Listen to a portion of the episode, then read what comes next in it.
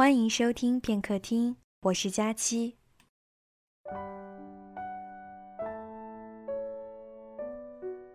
好可惜，每个人笔下的妈妈都只做过两件事：一是下雨天来学校给我送伞，伞向我这边斜过来，我在他撑起的一方晴空里安然，他却淋湿了大半个身子；二是深夜我发高烧。他背起我就往医院跑，前前后后忙了一整夜，眼睛布满血丝。更可惜的是，在学生时代写有关母爱的作文时，这屡试不爽的两个例子都是从作文书里抄来的，都没有发生过。那发生过什么呢？我们的妈妈做过什么事情呢？今天下午读到铁凝的《母亲在公共汽车上的表现》，里面有这样一段话：我亲眼见过我母亲挤车时的危险动作，远远看见车来了，她定会迎着车头冲上去。这时车速虽慢，但并无停下的意思。我母亲便会让过车头，贴车身极近的随车奔跑。当车终于停稳。他既能就近扒住车门一跃而上，他上去了，一边催促着仍在车下笨手笨脚的我，他替我着急，一边又有些居高临下的优越和得意。对于他在上车这件事的比我机灵，每次同乘公交汽车，我都是被母亲率领着上车，总是母亲比我忙乱而主动。比方说。当他能够幸运的同时占领两个座位，而我又离他比较远时，他总是不顾近处站立乘客的白眼，坚定不移的叫我去坐。我觉得这段场景极为熟悉，在我家住在郊区的那十多年里，往往只有一趟幺零八路公交车通向市中心，而我的妈妈，竟也是靠着文中母亲这样的本领。让我每次乘车都享受着他的庇护。这十多年，我也目睹过无数次抢座位的惊心动魄，却总是不知道妈妈为何能够练就在汹涌人潮的夹击中，轻而易举地挤上公交车的技能。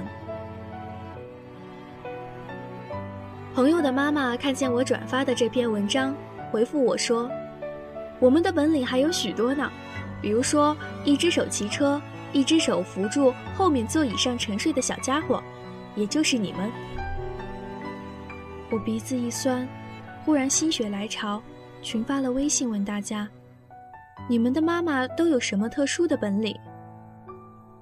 握着手机的我，最终在图书馆的小角落泣不成声。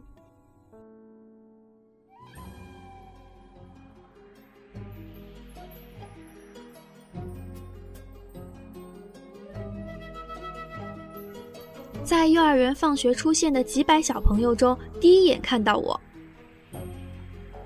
小时候生病，特别赖皮，非要我妈背着我，我妈就一边背着我一边做饭。我小时候不睡觉，我妈可以一边睡觉一边一只手跟着我位置移动，确保我不掉下床。老妈和我都晕车，为了治好我晕车，她就一直去坐车。最后他练好了，就能带着我每天坐车了。我老妈在我小学的时候，永远能在我起床前把早饭做好。我到现在都不知道她是几点起床的，骂我两小时不停。只要是我想吃的东西，她都能做出来。只为了让每天的饭菜不单一，还根据我自创了很多菜色。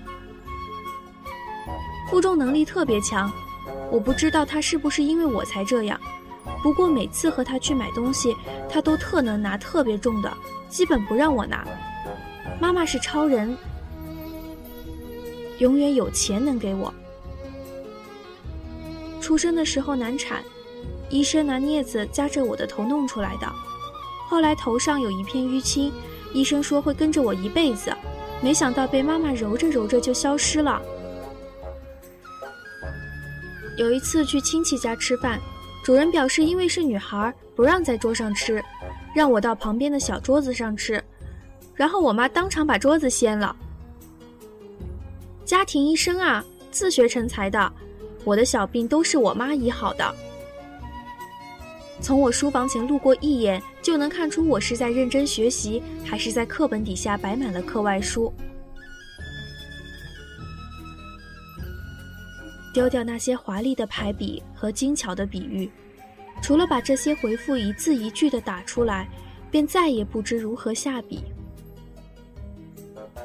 以前翻到妈妈年轻时的艺术照，完全不能把眼前弱不禁风的她和那个挤过人山人海、一脚登上公交车的女人对接起来。小雪说，她一直想看看年轻时候的妈妈是什么样的。应该是那种女神和女汉子的结合体吧，而我觉得妈妈们年轻的时候应该都是女神。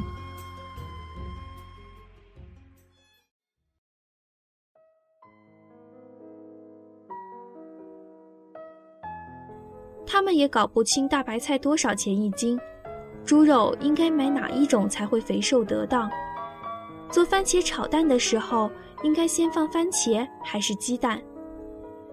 搞不清怎么晒棉被才会让它变得温暖而柔软，带着太阳的味道。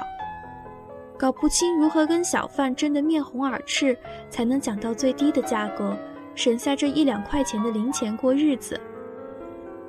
搞不清要怎么哄整夜整夜不睡觉的小孩，什么时候该加衣服，什么时候该换尿布，发烧了怎么办？长小疹子又怎么办？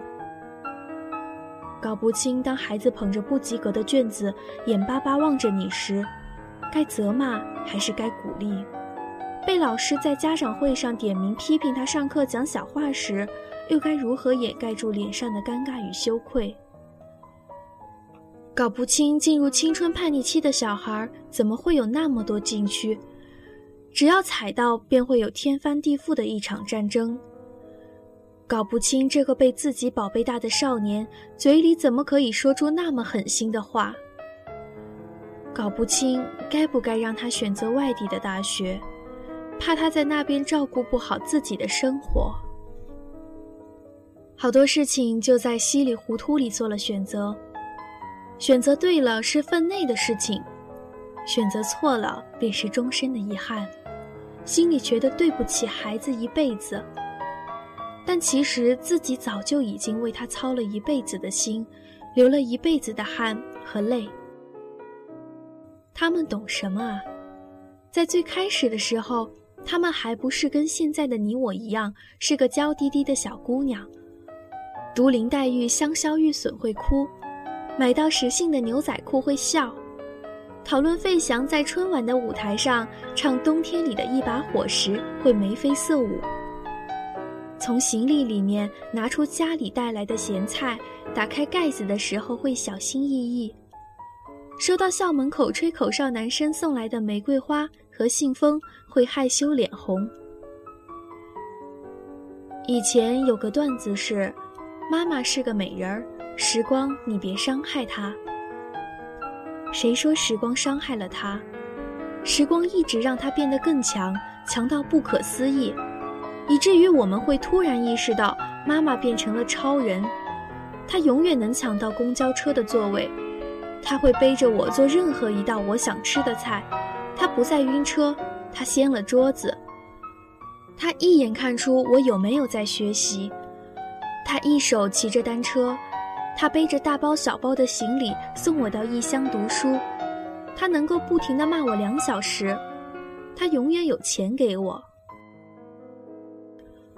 我们读武侠小说，我们看名人演讲，我们觉得这个厉害，那个牛逼，却有人在我们刚刚被孕育的时候就已经守护在我们身边，成为寂寞天地里你的大英雄。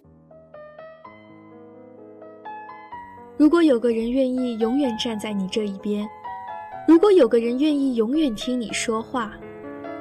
如果有个人愿意在被你伤害、狠狠哭泣之后，还是无条件的原谅你；如果有个人愿意为你从高高在上、不食人间烟火的女神，变成精明能干、无所不能的女英雄；别的都不再提，只要有一个人愿意为你做二十年的饭，不管他带着病还是发着烧，不管买菜的路上是风雨还是烈日，只要他愿意为你做二十年的饭，如果世上只剩这样的一个人，他必然是你的母亲。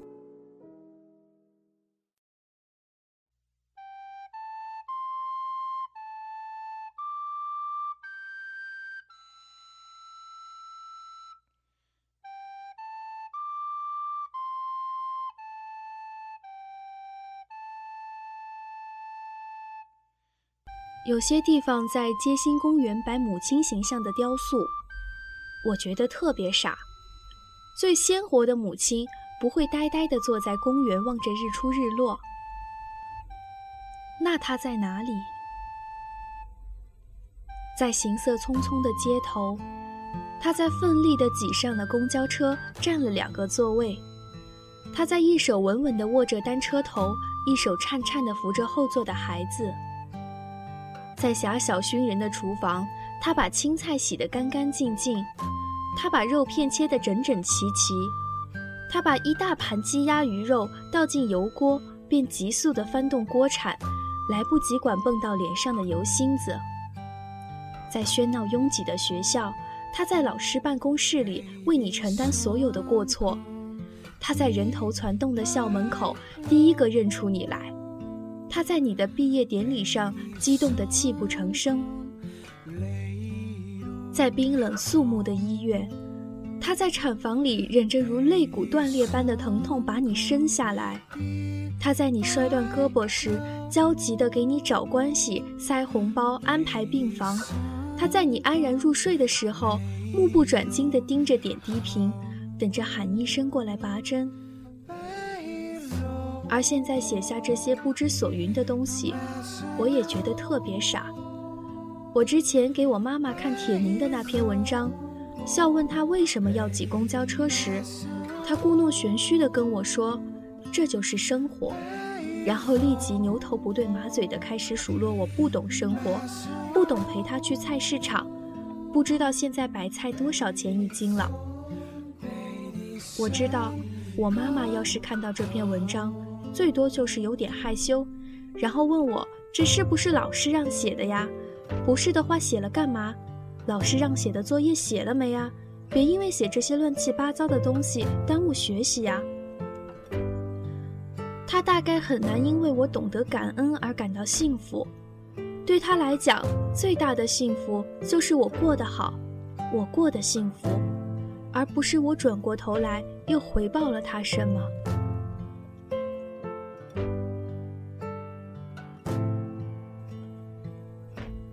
就像我猜这篇文章的分量，绝对输给我参加作文比赛得了一等奖的那一篇。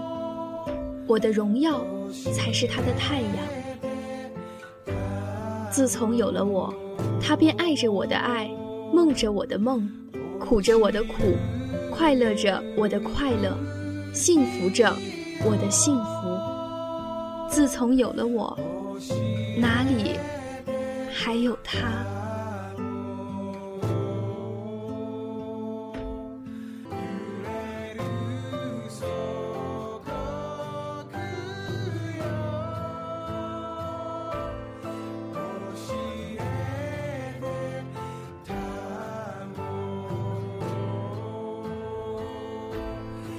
这又不是感动中国的颁奖词，难道还需要个字斟句酌的漂亮结尾吗？